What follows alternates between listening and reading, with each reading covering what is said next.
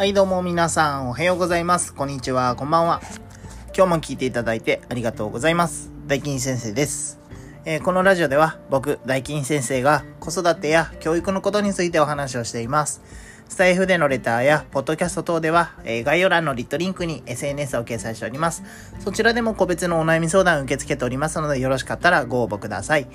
今日も大金先生のお悩み相談室を始めていきたいと思います。えー本題に入る前にお知らせをさせてください。えー5月の27日の木曜日9時から14時、えー主にスタンド FM の中でママ気楽フェスを開催します。ママさんが、え輝ける日、子供と一緒に楽しめる日をコンセプトに、え開催をしていきます。え配信参加者も募集中です。え配信希望の方は Twitter や Instagram にて DM をいただけると幸いです。それでは本題の方に入っていきたいと思います。えー今日はですね、朝になると学校に行きたくないこれどうすればいいの？ということでお話をしていこうと思います。えー朝起きたらですね、学校に行きたくないと急に泣き出すお子さんいないですかね。あの、僕担任してた時もね、あの、何人か、もう、今日行きたくないって言ってるんです先生どうしましょう？っていうお電話かかってきたことあります。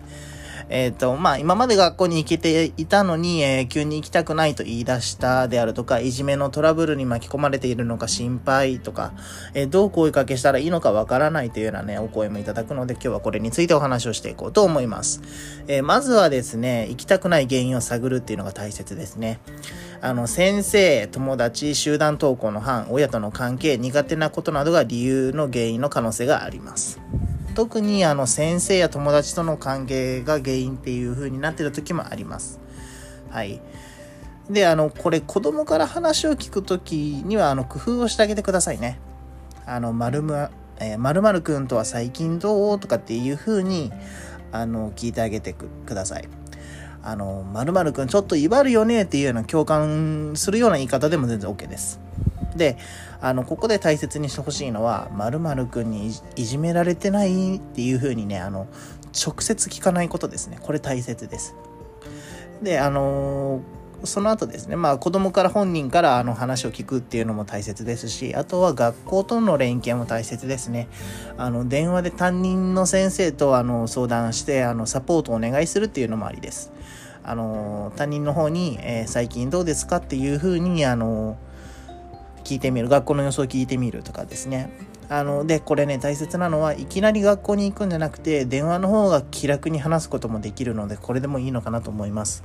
また、連絡帳で確認すると先生の負担も減るのかなというふうに思うので、できれば、えー電話や、えー連絡帳でお話しするっていうのもありかなというふうに思っています。で、あの、場合によっては、専門家に相談をするっていう手もあります。まあ、心理カウンセラー、えー心理療法士、